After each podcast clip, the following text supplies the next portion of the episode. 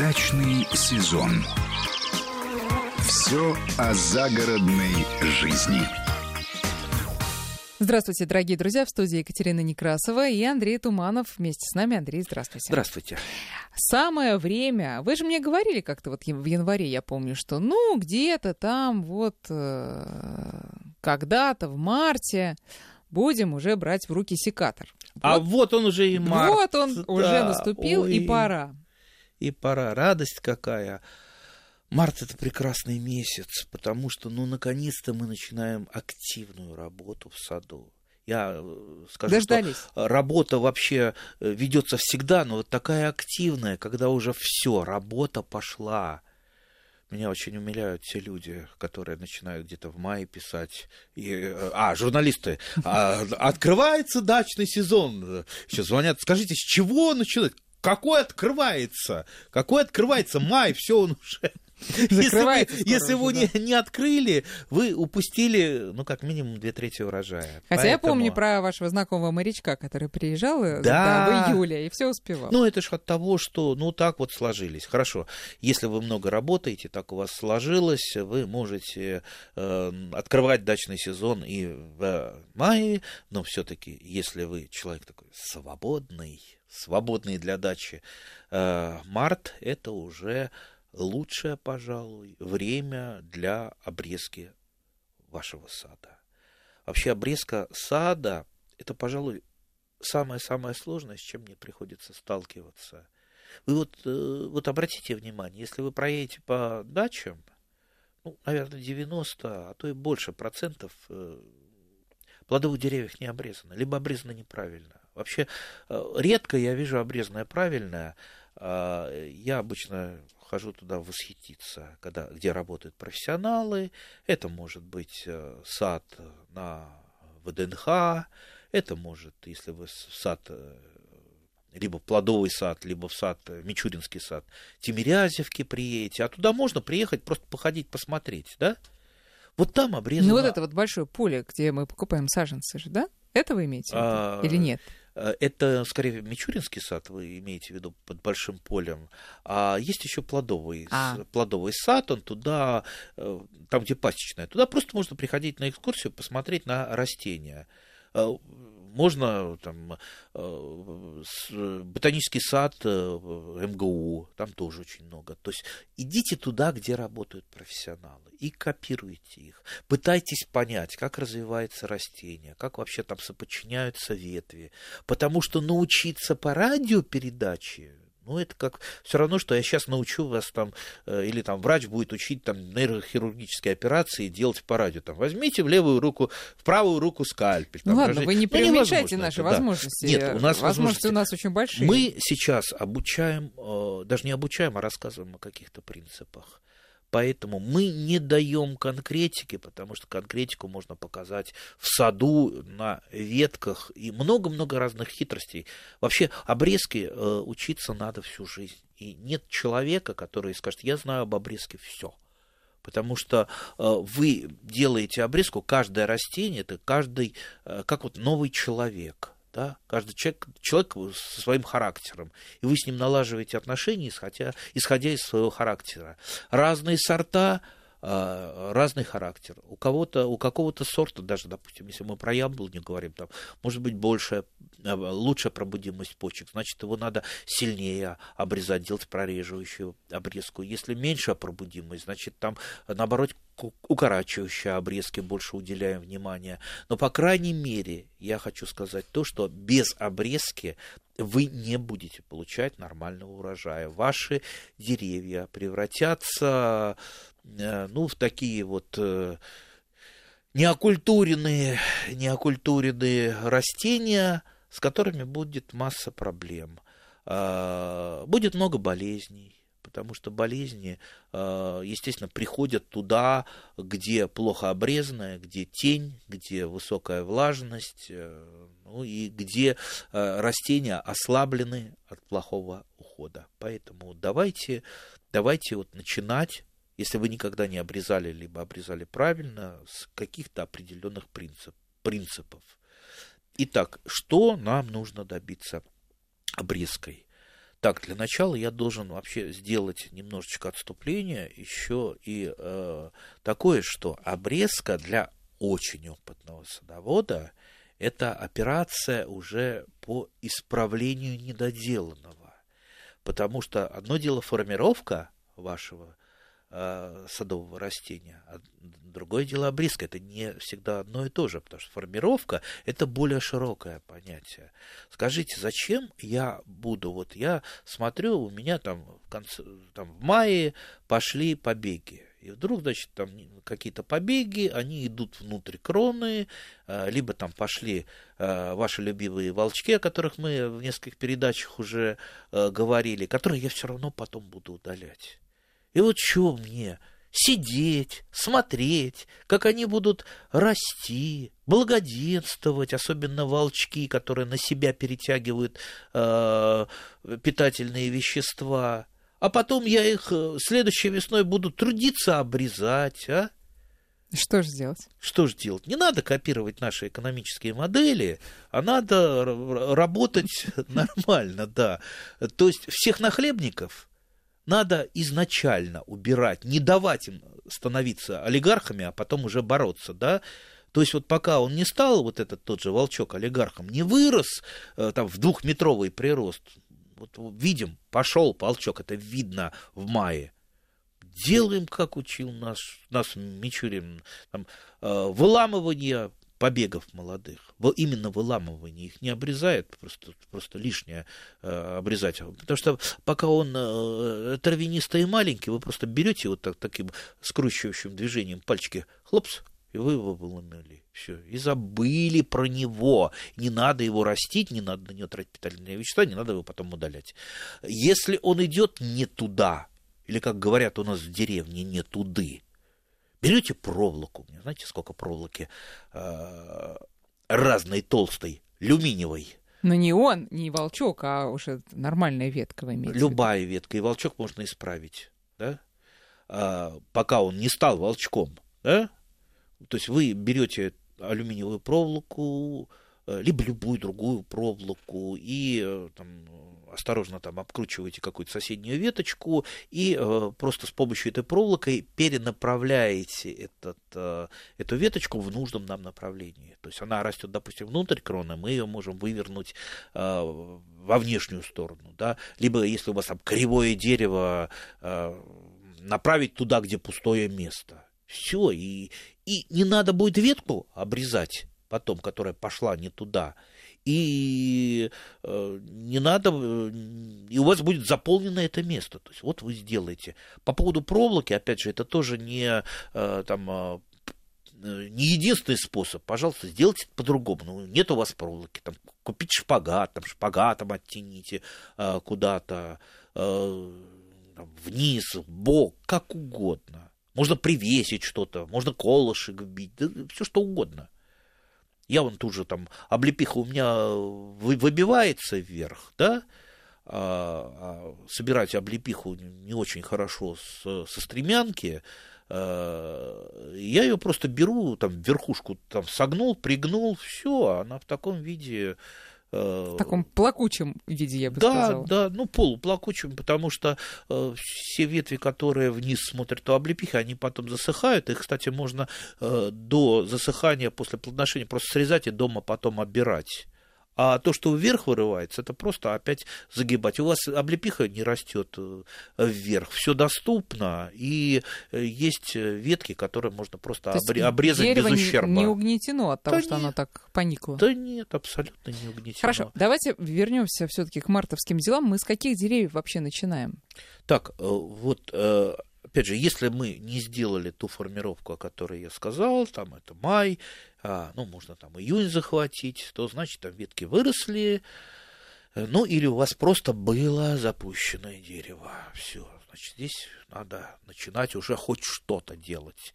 Э, ко мне, кстати, много обращаются людей, э, нельзя ли вот нам кого-то, специалиста, может, ты там за деньги приедешь, ну, я, э, у меня времени нет, но я часто советую, у меня целая такая вот, э, в хорошем смысле, банда э, студентов из Тимирязевской академии, они просто подрабатывают, они там э, знают меня, они говорят, вот мы бы готовы были поехать, там что-то что поделать, а они обычно, они, по крайней мере, э, чувствуют растения, они плохого не сделают, ну, и там э, себе на хлебушек с маслом заработают. Вот они, как правило, ездят, но опять же это ну, капля в море. Эти студенты на расхват, и там всех, даже своих ближайших знакомых я не могу удовлетворить. Я говорю, давайте, учитесь, учитесь. Да нам там а, некуда, вот, вот мы там боимся, еще что-то. Учитесь. Лучше вас это не сделает никто, потому что студент пришел, ушел, а вы с растением, а растение это ваше, ваше всегда, это ваш родственник, это ваш домочадец или дача, дача чадец, да, можно, если так сказать. А, поэтому, да, учитесь. А, с чего начинать, с каких растений? Ну, естественно, с тех, с которых проснулись, э, проснуться раньше. А некоторые совсем уж э, там тропыги и кустарники лучше вообще осенью обрезать. Либо э, сейчас вот, допустим, снега нет у вас, либо снег потаял, допустим, э, кусты черная смородина, красная смородина, крыжовник, а особенно жимлость съедобная, потому что жимлость съедобная, ну, я не знаю, у меня не было такого, чтобы я при, приехал в сад, а она уже не начиналась распускаться. То есть она и зимой пытается начать распускаться. Все, малейшая оттепель, все. Поэтому я, если есть снег, вообще ее закапываю сугробом. Сиди в сугробе и не дергайся. А, поэтому это лучше с осени. Можно сейчас. Берите секат. Самое главное, чтобы, допустим, если обрезаете э, кустарник, что там э, серединка куста не засыпана снегом, чтобы вы могли хотя бы там удалять под э, уровень почвы. Ну, а вообще-то можно лучше. и делать это, когда снег лежит, и ничего в этом страшного нет. Обрезку можно проводить? Кустарники делайте без проблем. Плодовый сад, ну, если уж там жутко надо, можно тоже сделать. Чем плохо это? Ну, вы понимаете, что это все-таки хирургическая операция, а растения сейчас в данный момент переживают ну, не самое э, свое там, благостное время. То есть любая перезимовка это стрессовая ситуация. Поэтому э, ну, лучше дать пережить стрессовую ситуацию и дальше уже. Но если у вас растение там здоровое, и вы там э, весной куда-то уезжаете, можно сделать, в принципе, это и зимой. Так. Опять же, как сделать? Обрезка, обрезки, рост. Если вы начинаете обрезку, и вы начинаете начинающим, то секатор вам в руки. Секатором вы не нанесете большого ущерба своего, своему саду, даже если будете Ну, дел, это, знаете, как сказать, знаю я одну девушку, которая секатором натворила там таких дел с вишней, да, что... Я, я, да, я тоже догадываюсь, кто это. Ну, хорошо. Так давайте все Вишня отрастет быстро. Вишня отрастет, только у нее э, штамп э, был обрезан, и теперь растут только в бок э, во все стороны. Отлично, ветки. отлично. Сделайте, сделайте кустовую вишню. Кустовая вишня это гораздо лучше, чем э, вишня, формируемая деревом. Почему? Потому что э, у вишни штамп крайне уязвимый, и никакие раны на штамбе не зарастают практически никогда. А если у вас многоствольный такой кустарник, вы просто э, что-то там э, у вас там случается с одним из штампов, вы это просто вырезаете и все. Хорошо. Начинаем мы с вишни, с косточковых или с семечек? С косточковых, с конечно, косточковых. с косточковых, потому что они просыпаются раньше. То есть это вишня, это слива. алыча гибридная, это да. слива. Ну вот первое, это у меня идет вишня, абрикос и алыча гибридная. Вот это самые-самые первые. Еще по снегу, то есть э, уже еще снег там проталенные, редкие, но уже почки пошли. Все, самое-самое время, берете секатор, идете. Помните так надо том... обрезать до того, как почки проснулись, или когда начинают просыпаться уже? Лучше до но вы этот момент не Все равно никогда, редко, да, редко, да. редко ухватите. Поэтому э, там не комплексуйте, если там начинают почки уже там на той же вишне там зазеленели, ну ничего страшного. Ничего страшного, если вы пройдетесь по вашей вишне секатором. Э, надо понимать, что э, у той же, ну, на, на каждом растении свой вариант обрезки. Что у нас, допустим, по вишне? Раз мы уже про вишню заговорили, что у нас у вишни обрезается? Ну, то, что э, мертвая, засохшая, обломанная, то есть санитарная обрезка, Это тут, я понятно, думаю, да, так да. понятно. Э, Я надеюсь, этих ветвей у вас нет и не было никогда, потому что вы, э, я имею в виду на дереве, потому что как только это появляется, это сразу надо моментально вырезать. Особенно это э, надо подчеркнуть с больными. То есть после цветения манилиоз на вишне, начинают сохнуть ветви, ветви все это вот по мере усыхания, все пошла сохнуть ветвь, вы уже ее э, не дожидаясь усыхания, вырезаете, чтобы просто у вас не распространялись болезни. Хотя э, маленькое отступление именно на эту тему. А, вот я Андрею жалуюсь, что, например, в нашем садоводстве действительно болеют вишним мани- манилиозом, и ничего с этим сделать нельзя, поскольку, во-первых, это практически на каждом участке, во-вторых, это очень большие деревья, и чтобы э, везде там срезать эти больные ветки, надо просто вот э, встать на Вот. стремянку и два дня или три дня этим только заниматься. Н- Мало кто готов. Есть простой способ. Э, Просто пилите вот это вот э, ваше высокое дерево. У нее, кстати, по- у вишни, даже если вы спилите, пойдут, э, пойдет много порослей, вот из нее Некрасиво. во-первых, Сформи- получится. Сформируйте. Ну, не, не, не надо выращивать э, такое растение, как вишня, все-таки деревом, потому что оно недоступно для ухода, э, и оно будет просто служить таким резервантом э, болезней. Андрей, А с соседями договариваться, только договариваться, иначе никаким ядом вы манилиоз не вытравите. Давайте сделаем сейчас перерыв на новости, а потом вернемся к разговору с Андреем Тумановым. Удачный сезон. Все о загородной жизни. Удачный сезон. Все о загородной жизни. Возвращаемся к разговору с Андреем Тумановым. Сегодня мы занимаемся обрезкой, весенней обрезкой наших э, садовых деревьев. И вишня, значит, с манилиозом п- п- постараемся бороться, точнее, не с ним, а с соседями несознательными, которые не хотят а, э, лечить, ну, лечить радикально такие растения. Наводим простейший фитосанитарный порядок, то Да. есть делаем первый шаг. А уже с болезнью мы будем разбираться в следующих передачах. Хорошо, значит, э, понятно, сухие старые ветки мы автоматически срезали уже давно, даже э, смешно об этом говорить. Что дальше? Дальше формируем вишню. Сейчас мы говорим про вишню так, как надо, допустим. Вот, э, не хотите вы делать, чтобы она у вас росла деревом, удаляете там, главный проводник, либо, может быть, несколько проводников, чтобы она не шла вверх. Вишню очень легко вырастить. э, вот так веточки пошли в разные стороны, которые, э, даже если они высоко, их можно легко пригнуть. Мне нравятся вот именно такие конструкции. Э, Берешь ее, пригибаешь, если она пошла в бок, э, и с нее собираешь все, что надо, обрабатываешь. Кроме того, я никогда не выращиваю вишню одним э, кустовым растением, а у меня половина вишни, половина черешни. То есть черешня на боковых побегах тоже легко пригибается. И в случае, допустим, какой-то, если э, какая-то эпифитотия, то есть массовое размножение, допустим, того же кокомикоза, это болезнь, при которой вишня теряет листья, а, а черешник э, к комикозу устойчива. И получается так, что вишня, э, допустим, если она одна одинешенька растет, никто ей не помогает, она сбросила листья, а она не подготовилась к зиме, не запасла пластических веществ, она зимой замерзла, либо подмерзла, в общем, совсем ей плохо, да, а тут еще и манилиоз а, по, по- по весне набросится. А в сообществе с черешней, черешни листья большие, и она прокормит все, что угодно. То есть это Мгм. получается вот как-то такая семья. То есть черешня это муж, который кормит, да и сам плоды дает, и вишня. Рекомендую, учитесь прививать, попробуйте. Вот такой вот вариант, он в наших условиях, любительских условиях, я имею в виду, он очень-очень э, э, хорош. А, Так, то есть доминанты убираем, либо отрезаем, либо отгибаем. В результате получается вот такая вот широкая, хорошая вишня.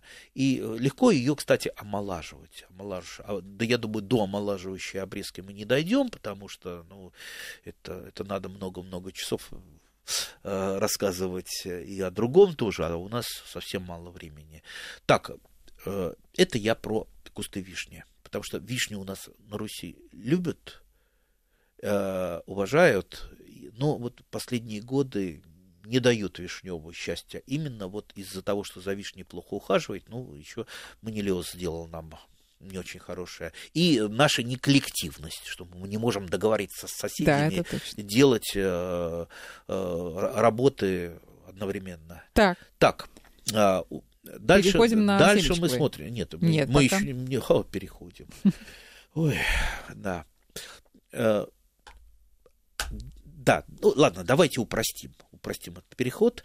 Э, разные растения имеют разную пробудимость почек допустим, а, э, косточковые вишни, алыча, они имеют худшую пробудимость почек вегетативных, то есть они хуже обрастают а, побегами, меньше загущаются. А вишня, она вообще капризуля такая, что часто у нее бывает а, одна вегетативная почка сверху, то есть доминирующая, а по бокам цветочные почки. В результате вишня, если вы ее долго повыращиваете без обрезки, у нее получаются длинные-длинные ветки, которые, да, вот есть там, э, либо э, собираются в букетных почках цветочные, а вегетативная только одна растет. И вот такая пошла ветка что не очень красиво, и в конце концов эта ветка, в общем-то, очень мало дает плодов, потому что на ней перестают образовываться и цветочные угу. почки. Поэтому можно смело ее обрезать, не давая отрастать вот такой вот длиннючей, а, а, даже если на ней нет вегетативных почек, а вы никогда не отделите вегетативную вишни от э, ростовой, только вот зная, что только верхняя ростовая, но ее приходится, если укорачивающая обрезка пошла, она обрезается. Но у вишни может проснуться и спящий, спящая почка, и из нее уже пойдет тот самый побег, который нам нужен, и вот пойдет вот такое вот омоложение этого побега. Либо совсем ее, если она уже загущающая, совсем срезать. То есть мы убираем загущающие ветки, вот по вишне загущающие ветки, это э, в первую очередь мы удаляем те, которые стали вот такими вот длинными. А, это э, прореживающая обрезка. Если вы э, удаляете часть ветки, это укорачивающая обрезка. И у многих косточковых она стимулирует обрастание вегетативными побегами, что для урожая, естественно, хорошо, чтобы у вас не были длинные ветки и на них не очень много всего. Вот, вот это такой основной принцип. Хорошо. Всегда поддерживайте баланс между укорачивающей и прореживающей обрезкой. Чаще всего она и та, и та, та делается, и по косточковым, и по семечкам. Просто по э, э косточковым больше идет укорачивающая, а по семечковым больше прореживающий. Это вот мы то, очень, что Очень делаем. сложно иногда, что касается прореживающей, вот эти ветки, которые смотрят внутрь дерева. Во-первых, э, э, сложно с ними расстаться. Ну ладно, это надо с собой работать э, и закалять силу воли. Во-вторых, не, не очень понятно все-таки эта ветка какая. Она точно тут все затенит? Или она та самая, на которой будет больше всего у нас ягод или, или там яблок, например? Для того, чтобы это понять, нужно как, как минимум немножечко фантазии иметь, да? Ну, ну фантазия. Ну вот вы подошли к дереву и постойте перед ним, посмотрите. Так, я здесь всегда вспоминаю своего прадеда-садовода, который учил мою э, бабушку мою и ее брата и сестру, что краси... правильно обрезанное дерево, это оно красиво должно быть. А красиво это не всегда симметрия. Оно может быть симметрично, оно может быть асимметрично, но оно красивое. Вот если красиво, значит уже вы на правильном пути. То есть художественный вкус, э, если у вас есть какой-то, вы уже будете делать более-менее правильно, если будете соблюдать определенные принципы. По поводу обрезать или ее не обрезать, будет она затеняться. Ну, прикиньте, вот если вот э, сейчас листьев нет, вырастут листья. И вот она там, внутри кроны, эта ветка. Что она там будет делать, а? Листья у нее толком работать не будет, потому что она в тени. Но зато питательные вещества она будет потреблять. Вот тот самый нахлебник у нас появился. Нужна она нам такая ветка? Если она вам нужна, ну, а, мы вырежем а, ту ветку, которая ее затеняет. Либо отрежем ее, потому что она находится в затенении.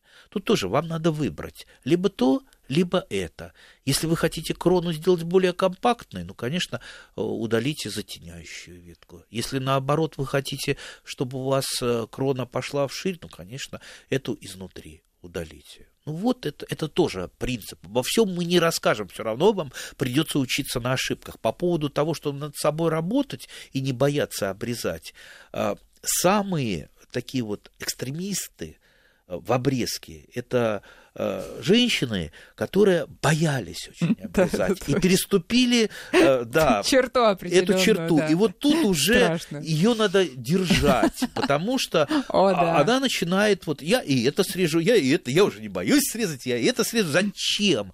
Любая срезанная ветка должна пройти у вас э, в мозгу интеллектуальный отбор. То есть вы постояли и подумали, я хочу срезать эту ветку.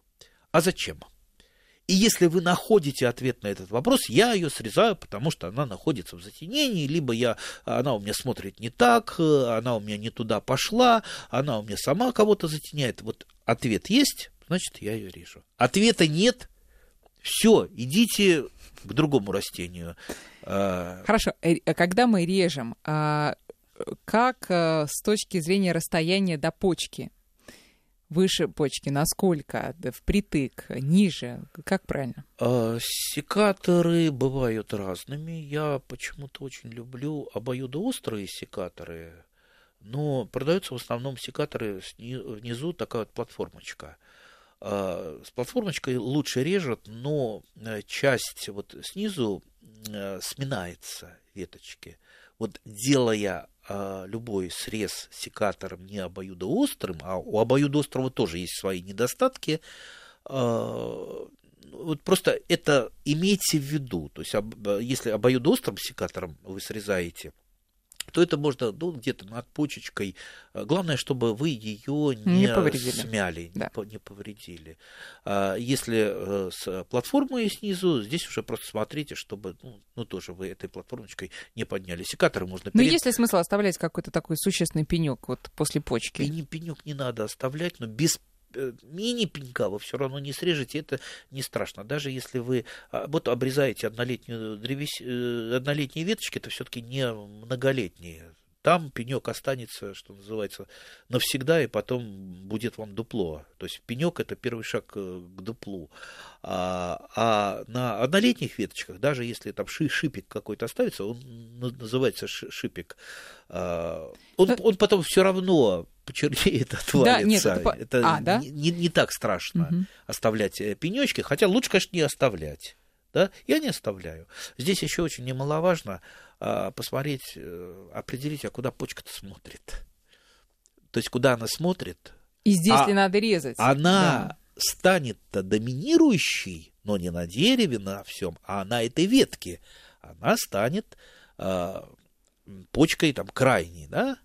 Она станет некой доминантной. Если она смотрит у вас вниз, эта ветка пойдет вниз. Если она смотрит вверх, пойдет вверх. Если в бок, то в бок. Мы, конечно, это можем исправить с помощью э, там, э, э, той же самой проволоки ее сориентировать, но если вы не хотите ничего исправлять, ну просто это еще прикидываете. То есть делаете срез, э, ага, э, почка у меня смотрит вот сюда, вот, в сторону, в, на, на, наружу крону, э, значит, ага, она пойдет сюда, это меня вполне устраивает. Так что э, ориентацию почек надо учитывать тоже при обрезке.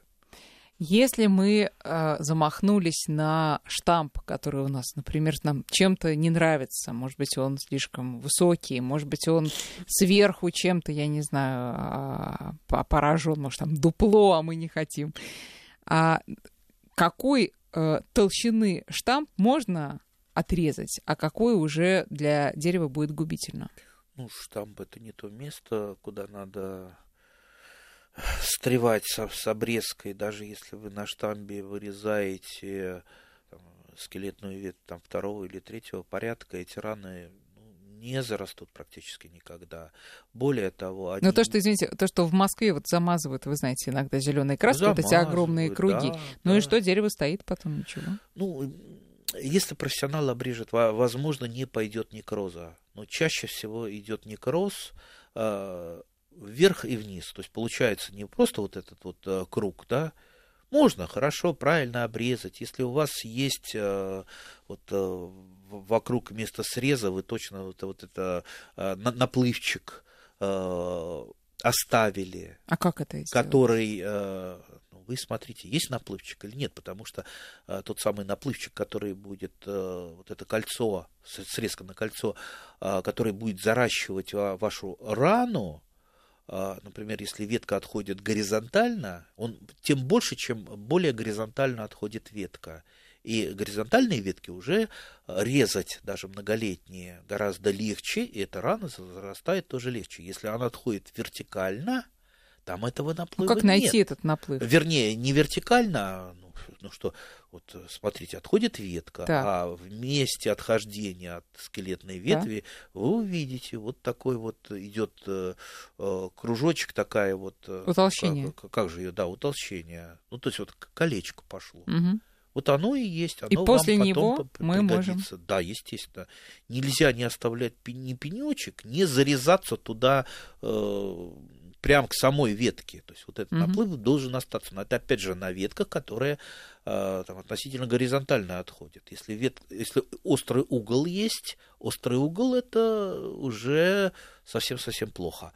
Потому что а острый угол надо уже удалять, если вы не удалили в детстве его там секатором. А он, мы не удалили, Андрей, Он склонен, сказать, да. э, любо, любая острая развилка склонна к расщепу. А расщеп произойдет когда-нибудь. Вот э, буквально это, этим летом я видел расщеп, произошедший как раз на Пасечной улице возле Тимирязевки. Там, э, по-моему, старая-старая липа. И все равно, сколько она там росла, это, этот острый угол, э, у нее там, там, там 70 лет существовал, но все-таки там пошел дождь, град, нагрузка, и вот э, расщепилось дерево просто вот по э, стволу. Угу. Все, его только пилить, его уже ничем никогда ну, не Ну так как все-таки мы острый угол, например, на яблоне какой-нибудь там 10, Можно, 70 ну, ну, то есть ветки. Э, пилите его, если нужно позарез э, пилить, вы его отпиливаете, не оставляя пенечка, но просто вы уже не рассчитываете, что он когда-нибудь зарастет. И э, э, надо быть готовым к тому, что э, что у вас пойдет некроз выше и ниже места среза ну, тоже так же это и э, при неумелой, а, неумелой обрезке и на других ветвях многолетних у вас может произойти, особенно на штамбе. На штамбе это опасно. У вас получится, что там на метр выше пошел некроз, отстала кора, и ниже. И все, вы, это у вас, эти раны не зарастут никогда. Ну Они и так дерево погибнет. Всегда. Значит. Да не погибнет, оно будет с этой раной э, расти, э, э, еще там, э, там 50 лет может прорасти, но просто это для садовода это брак. Любой брак это не очень хорошо. Опять же, это режет глаз для садовода. Каждый раз проходит мимо дерева, ему жалко, да, несмотря на то, что оно там замазали, краской закрасили, все, это будет э, расти, э, ничего страшного. У меня есть такие деревья, да? Да? Есть Признаетесь? Такие, да, я признаюсь, да, у меня не, э, все-таки не образцово-показательный участок, он э, испытательный. А так, когда много э, прививаешь, там много обрезается. Естественно, есть масса огрехов. Хорошо, переходим к садовому вару. Что замазывать, что нет? Какой покупать садовый вар? Если вам пытаются продать садовый вар с какими-то новыми, инновационными свойствами, какими-то замечательными, который заращивает, который вот, вот, вот, вот он лучше всего, то, знаете, вас, скорее всего, разводят. Самый хороший садовый вар, вот у него есть единственная функция – хорошо мазаться. Вот садовый вар, который хорошо мажется, который потом с рук вы не смоете и не сотрете, вот это и есть то, что вам нужно. Ну, естественно, он желательно должен быть эластичным. А, то есть есть садовый вар, который там лучше разогреть, а есть э, который прекрасно вот в руках у вас вы его помяли, он э, становится эластичным и мажется. То есть э, дело садового вара, садового вара просто закрыть э, рану. Вот и все ни что-то зарастить, никакие там ростовые вещества не надо. Вот это меня всегда э, там удивляет. Я купил товар с ростовыми веществами, сейчас я все замажу, у меня зарастет все.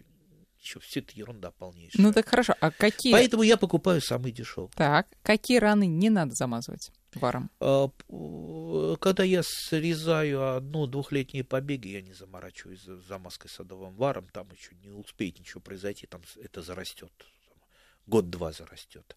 А, если рана уже а, трехлетняя, Э, трехлетнюю ветвь я срезаю и старше, тут, конечно, ну и при прививке, да, это все замазывается. Но перед этим, конечно, надо это все-таки ножичком зачистить, а, чтобы у вас там не болтались, извините, лохмотья.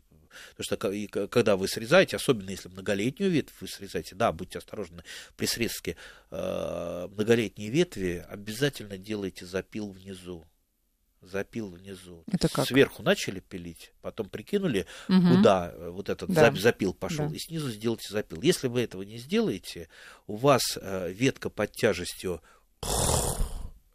и э, вот и уже то, что, что она выломает, внизу она да. потащила кору да. за собой.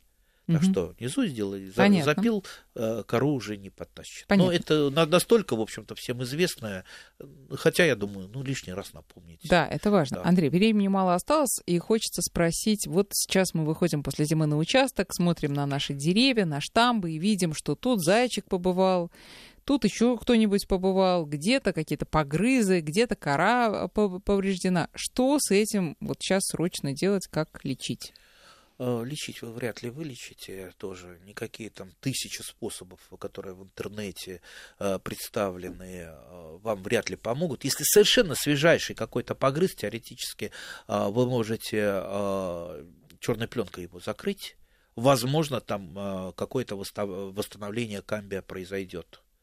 Но это совершенно если свежий. Если это уже там погрыз там, недельный, никакой камбий там не восстановится, и этот погрыз э, вряд ли зарастет. Но чтобы э, там не прогрессировалось, чтобы там грибы не заводились, какие-то гнили и так далее, это просто замазывается садовым варом. Все. И этот погрыз останется с вами очень-очень долго. Ну, защищ... что... Э, зачищаем сначала ножом.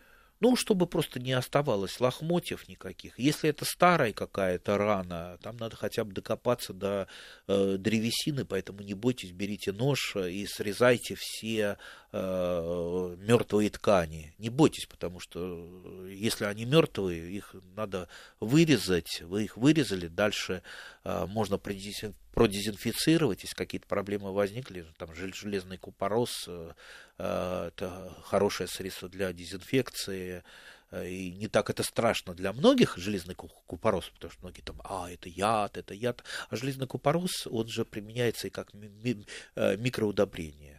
То есть как обычное угу. микроудобрение при, например, хлорозах. И при этом он хорошо дезинфицирует раны от грибов, там, те же самые лишайники можете им потравить, если вам, э, вам не хочется их э, убирать и дальше замазывайте садовым варом. Если уж совсем не хотите, не, не хотите морочиться, с, э, разводить химикаты, идите шевельку на, нарвите, вот затирание щавелем, прекрасная операция. Но это летом, Щаве... Не-не-не, а, вот весна началась, там май начался, первым там щавель э, вылезает, э, не конский, а обычно щавель.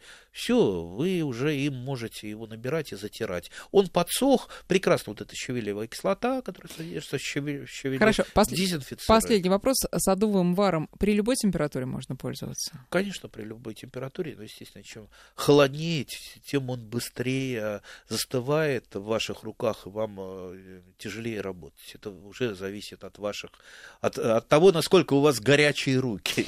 Ну что, друзья, берите в руки секатор, но, пожалуйста, не переусердствуйте, потому что потом вы будете ходить и плакать горько, глядя на свое обкромсанное как дерево. Как некоторые, да. Как некоторые, вот совершенно верно. Но а, некоторые сейчас тоже пойдут учиться снова и потом похвастаются своими успехами. Андрей, спасибо, до встречи спасибо, через урожай. неделю.